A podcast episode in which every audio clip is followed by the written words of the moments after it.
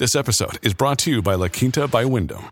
Your work can take you all over the place, like Texas. You've never been, but it's going to be great because you're staying at La Quinta by Wyndham. Their free bright side breakfast will give you energy for the day ahead. And after, you can unwind using their free high speed Wi Fi. Tonight, La Quinta. Tomorrow, you shine. Book your stay today at lq.com.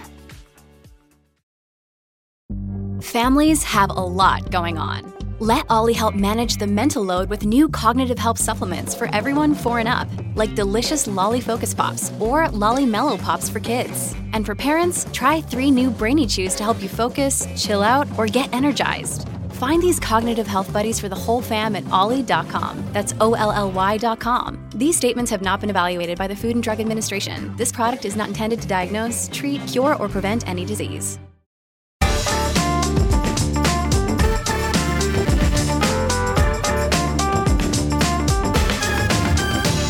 Hello and welcome back to The Bunker. I'm your host, Andrew Harrison, and I went to a comprehensive school. It was a very good one, the envy of the area, and the headmaster ran it as if it was a grammar school. He even wore a gown.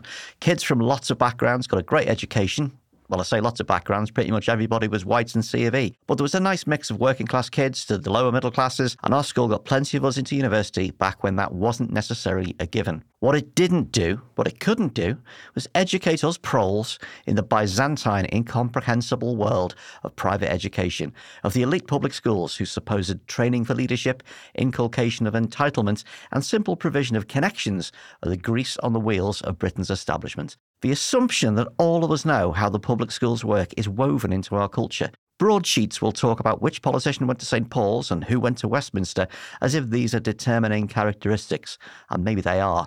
They'll run special guides on the best independent schools as if this is a pressing matter for the entire population and not just the 7% of families who do send their kids there. And when talking about Theresa May's government in the Telegraph in 2018, Charles Moore can ask, in all seriousness, with Etonians shunned in the modern cabinet, where will the new talent come from? Nobody ever bothers to explain this world and its codes to the 93% of us who are not privately educated.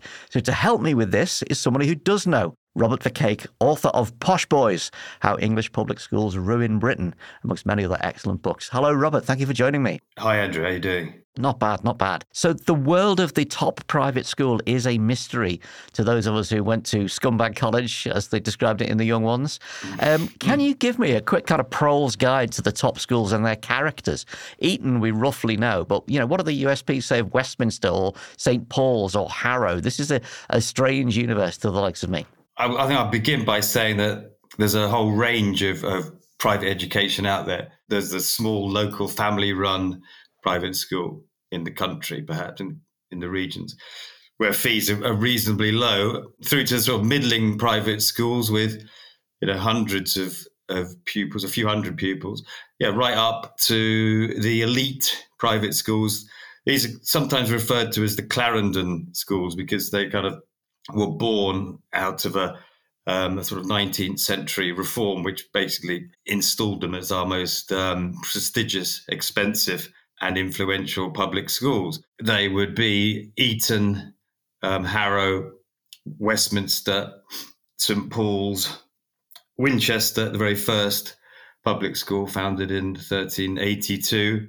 Over the years, they've evolved into you know, having their own special characters, I guess. So Eton is, you know, only top of the list because it's so influential and so effective at um, promoting your child's chances of advancing in life.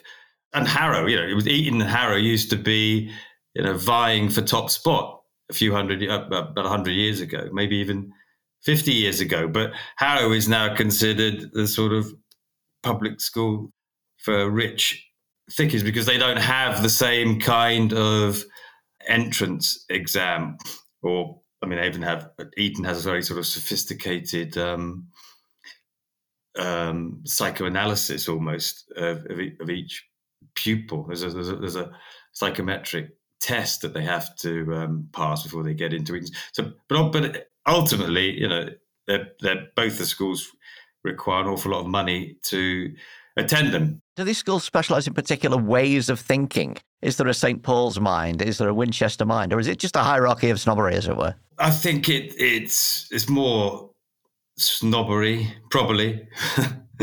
um, there's a history. Each school has its own history, and then each school has its own sort of list of alumni who will, you know, be impressive on paper and will, will carry the school's reputation. Um, but I mean, some schools will ex- excel in sport, some will excel in horse riding, rowing, arts, music.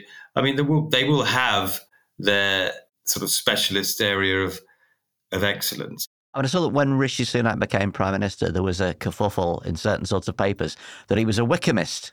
And I had to mm. Google this because I didn't know what it meant. Uh, it meant he went to Winchester. I thought it was something to do with the Wicker Man. Commentators treated it as if he'd gone to some kind of wild free school, uh, you know, where the teachers smoke in lessons and the kids drink uh, drink wine. What is the big deal with Winchester? Is it so odd, so strange? Well, Winchester's interesting because it was the first. It was founded in 1382 by a medieval a philanthropist called uh, William Wykeham, hence, hence Wykehamist. In those days, William Wykeham's dream was to create a school in the community which purely educated the needy and poor. So there was the, the school was for 70, the, the words were indigent and poor pupils that's how it began and it had a sort of direct route to to Oxbridge and it was very successful at taking children from relatively poor families to the highest office of, of the land. You know, these, these were these were these were medieval social mobility engines, which really made a difference. And the same was true of the other public schools that followed them. So Eton, Harrow, Inner St Paul's, Westminster. These are the the ancient public schools. They all did the same thing. They were all there to um, advance the life chances of poor children, children who were who would miss out because education was a very um, special and, and restricted blessing in those days. And these schools were brilliant at doing that until, of course, they became too successful and, tra- and attracted the attentions of the aristocrats, the nobles, the lords, you know, the beneficiaries of the Industrial Revolution. These people wanted the schools, these schools, to do the same for their own children. So they sort of they got rid of the trustees. They rewrote the statutes so that instead of these schools being set up as charities to educate children from poor families, these schools became places that would advance the interests of the very privileged members of our society. And, and that is their character today. And, and Winchester was the very first of them. And you know, many, you know, William Wykeham will probably be um, turning in his grave, knowing that Rishi Sunak, Prime Minister of, of this country, decided to donate hundred thousand pounds to the school rather than you know the whatever whatever might be his local comprehensive or whatever the community school is related to him because that was the point. It's supposed to be a community school and it, and it certainly isn't that anymore that's really interesting. I think you describe it in the book as the tended nurseries of aristocracy. What you've described there makes me think that reforming the public school sector or even ending uh, independent schooling could quite easily be presented as returning it to its original early purpose, not some kind of radical modern class war move, but actually back to basics. Absolutely. That's the moral case for, for doing it. Obviously, there's a legal obstacle there. Um, it may you know it may not be possible to, to do that, but there's certainly a very strong moral argument for returning them to their original purpose. But I mean, there's a you know, if you were going to make the the legal case, you might also say that these schools with their you know we're talking about perhaps billions of pounds worth of of bursaries and endowments, which were established, as I say, in, in medieval times and then were added to over the years. These were endowments for the community, for the benefit of the community, which have been misappropriated by the aristocracy, as I say, the, you know, the landowning elites, the beneficiaries of the Industrial Revolution, and and so forth. And these, you know, this huge wealth. I mean, Eton is probably worth a billion pounds in terms of its assets and endowments today, but these were originally it was originally set up as a school to benefit the community and the very disadvantaged members of that community. So if you were going to advance a legal case, I think you might say there's a, uh, a legal right to reclaim the huge assets that were once part of the state and bring them back into the fold. Let's talk some more about Eton. Uh, since the war, we've had five Etonian prime ministers out of 14, as compared to uh, seven prime ministers who went to state school. One of the latter was Liz Truss. I don't know if she counts. Um, how is how is Eton's lock on power distorting our politics? Do you think? Because the idea that one school could be producing, you know, a third of our prime ministers seems bizarre.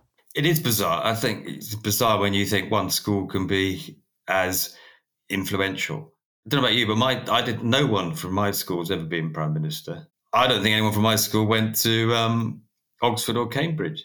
You know, we're talking about a very narrow substrata of society. So if if government is dominated by a certain type of person who's been educated in a certain type of way, surely we're just going to get one type of government. We're going to get harmed by a sort of groupthink, which isn't going to address all our problems and isn't going to perhaps cope best with the challenges that a government will face. And you know, we are denying by concentrating the leadership of this country from a pool of a particular kind of, of people from a particular kind of family, educated in a particular kind of way, we're only going to deny other opportunities for millions of other people. Yeah, well, judging from the prime ministers and the senior conservatives we've seen over the past couple of decades, Eton seems to produce careless men who are primarily interested in what other Etonians think.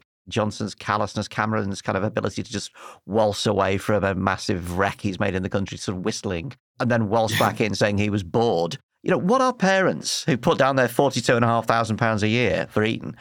What are they? Are they buying more than just a passport to the Elite? Are they buying a state of mind?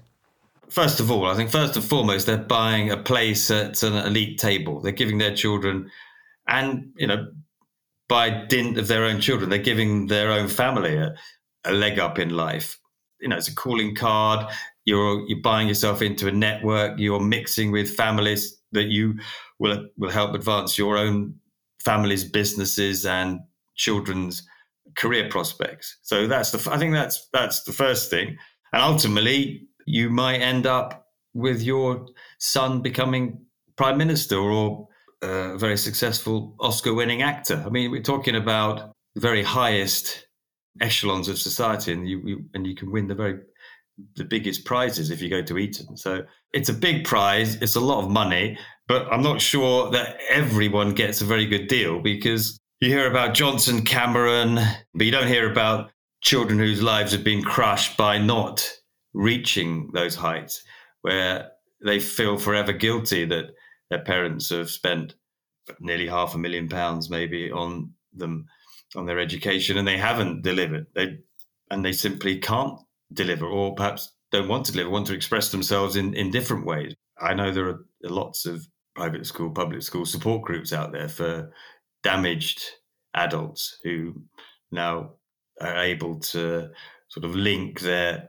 psychological problems to their elite education. So, you know, I don't think parents are perhaps aware of the dangers. You know, the, the, the prizes are, are, are, huge, but the um, the harm and damage caused by these schools is is something that you need to um, take into account. At Evernorth Health Services we believe costs shouldn't get in the way of life changing care, and we're doing everything in our power to make it possible. Behavioral health solutions that also keep your projections at their best? It's possible. Pharmacy benefits that benefit your bottom line? It's possible. Complex specialty care that cares about your ROI? It's possible. Because we're already doing it. All while saving businesses billions. That's Wonder made possible. Learn more at evernorth.com/wonder. most of us get our ideas about private school and private education uh, through fiction, be it through the Molesworth books set at St. Custard's or, you know, Billy Bunter, Goodbye Mr. Chips, St. Cakes in Private Eye, the parody of the school yeah. that the people who write Private Eye went to, even Hogwarts yeah. in, in Harry Potter, you know. Do you think the private schools perhaps protect themselves by presenting themselves as part of the fabric of the English comedy? You know, take us away and it just won't be the same. Have they comedy washed themselves? private schools are an, an, integral part of our culture, and our history now, aren't they? Really, so much of our sort of leading authors, playwrights, politicians, sports people have been to them, um, and so much has been written about them. Whether it's just humorous, and maybe that's you know they they like to think it's, it's very funny to be sent away to boarding school and not not have any um, contact with your mother and father for most of the year. They, maybe they think that's that's a funny and um, stiff upper lip building, character building experience. I was surprised as a kid because I love the Molesworth books. You know, St. Custard's, Grimes, the horrible Master Grimes, lots of canes, boys smoking cigs, all this kind of stuff. I, I was surprised how familiar it was to me, even though my school was nothing like that. Nobody in my family had ever been to a school like that. You know, we, we didn't wear little caps. And yet I felt like it had seeped into me through everything I'd seen in, in pop culture. So this stuff is both, a, you know, you kind of know it through caricature and you know it through comedy. But when you encounter, you know, when I've encountered people firsthand from that world, it it seems more alien than Molesworth himself, you know, stranger than Molesworth. The reason I think you're familiar with it is because the private schools so dominant in British culture that schools have, have tried to ape them. You know, there's a sort of there's a standard of education or a type of education which state schools tried to aspire to. I mean, particularly the grammar schools. You know, the post-war grammar school was desperate to be a sort of state version of the private of the private school, the top public school, and it aped all the all the ritual, all the custom, all the ludicrousness of the of the private schools. Um, so I think that's partly why we find it so familiar. Yeah, I certainly my headmaster was a he was a gowns guy, um, you know, head boys and sports day and all that kind of thing. I'm very aware that we've been talking mostly about boys. Where is the Eton for girls? I mean, I, I kind of nosed around to try and see the top public schools for girls that produce people in power, and it seems to be a lot thinner on the ground. Yeah, I did. I, you know, this is a, a troubling question, and it came up last week when I was debating at Durham. A student in the audience said, "We've talked talked a lot about public schools and the problem of private education, but do you think this is just a just a boys' problem, isn't it? Really, it's not a girls' problem." I don't think that girls are immune from privilege. There are there are top girls' schools, perhaps not as ancient and not with the same tradition, but there are a number of girls' schools which do the same thing as as the, the boys' private schools do, and there are a number of top boys' boarding schools which have six forms which are introduced girls to them now. So they, you know, schools like Marlborough. Um, uh, Charterhouse, they both have girls in their sixth forms now. So they're, they're, basically doing the same thing. But I mean, it's the nature of gender politics, isn't it? They're not, men have all the, the, the top jobs and they've been to all the top schools. Labour has just dropped its plans to strip Britain's two and a half thousand private schools of their charitable status. It says it's going to remove tax breaks instead. Keir Starmer told Nick Robinson, I'm very comfortable with private schools, but I want our state schools to be just as good.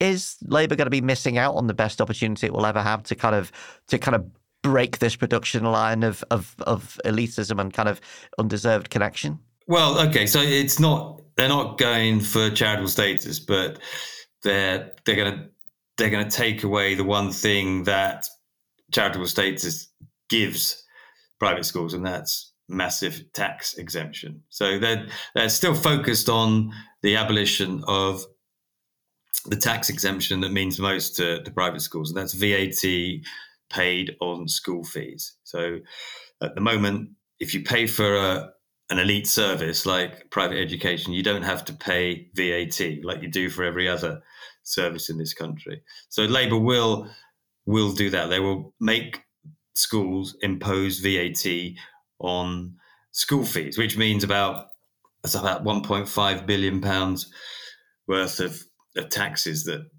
will be imposed on the schools and uh, and I suppose ultimately the families going there because they'll ratchet up the school fees, which are you know they they've exploded in recent years. So I mean the, the average school fee for uh, a day school at a private school is now fifteen thousand pounds a year. Um, boarding is double that. I mean, you really have to earn an awful lot of money. You know, if you're sending two kids to uh, a private school, day school, that's you know that's 50, 52 grand maybe. you know how much you have to earn. You're going to have to earn more than hundred thousand pounds a year, and even then, you're going to find it very tight to afford that. So Labour are, f- are focusing on the one thing that I think will really hit the schools, and that is you know, they're going to have to either suck up the the VAT and keep the fees down and find cuts elsewhere. They might have to sort of rent out their um, Olympic-sized swimming pools or riding stables or rowing lakes to, you know, local schools. And maybe that's a maybe that's a good thing. But they're obviously they're obviously kicking up, and I think crying wolf over how this will affect them. They're saying, you know, thousands of children are going to miss out on education at a private school, and that's a terrible thing. But there's been enough study on the subject to show that it's it's going to be a de minimis impact, probably twenty thousand at the very most. Children may switch from the, the private to the state sector, and you know maybe that's not a bad thing. What would you like to see happen to the independent sector? Um, you know, it's one of those strange things where the minute you raise any objection to it or think it needs looking at, it's immediately denounced as class war in the Mail, class war in the in the Telegraph. But sort of trying to take a sober view of it, how do you think we should be approaching private schools? I think I agree. It's, it's a toxic um, sort of uh, issue at the moment. I mean, I, I don't come at it from a political point of view at all. I mean, I just come at it from a you know, what sort of society do you want to to live in?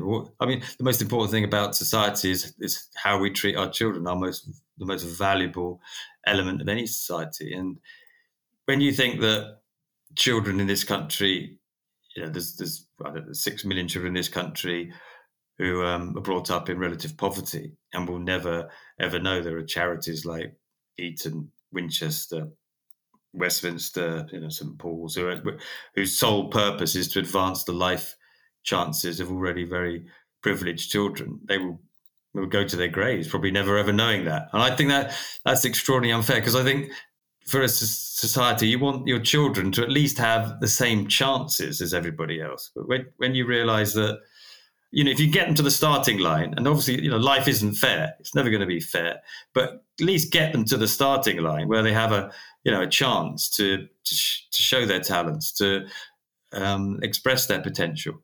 Let let's at least do that. And I don't think you can do that when you know that if your your wealthy neighbour can afford to, they can push their kid in the front of the queue for you know, some very top and lucrative jobs, and that seems like a, a corrosion of uh, our democracy. And I think ultimately it undermines our democracy because people start to think, well, hold on, if I'm going to the local state school um, and I think I've got the same chances as everybody else, and then you know, I leave the state school and I find that in my life and in my career, I'm bumping into people who parachuted into top jobs um, without any obvious visible signs of of talent or or um, or training or um, or proper study, then you get to feel that the system isn't working for you and it's working for a, a narrow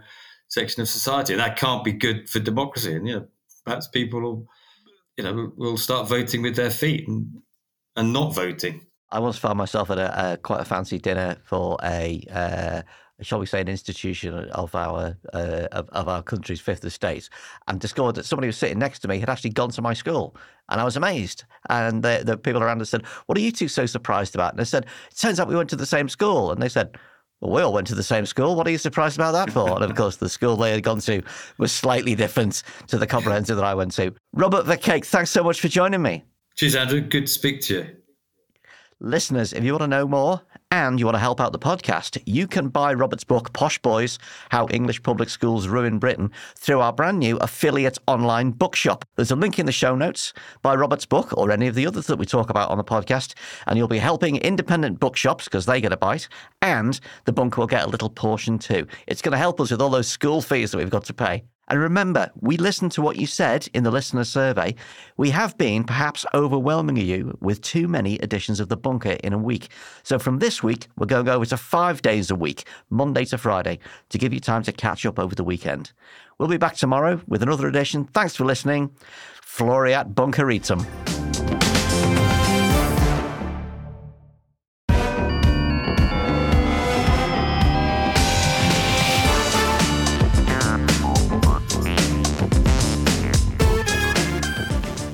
Bunker Daily was produced and presented by Podmasters Group Editor Andrew Harrison. The managing editor was Jacob Jarvis, and the producers were Eliza Davis Beard and me, Alex Rees. Art direction by James Parrett. Music by Kenny Dickinson. The Bunker is a Podmasters production.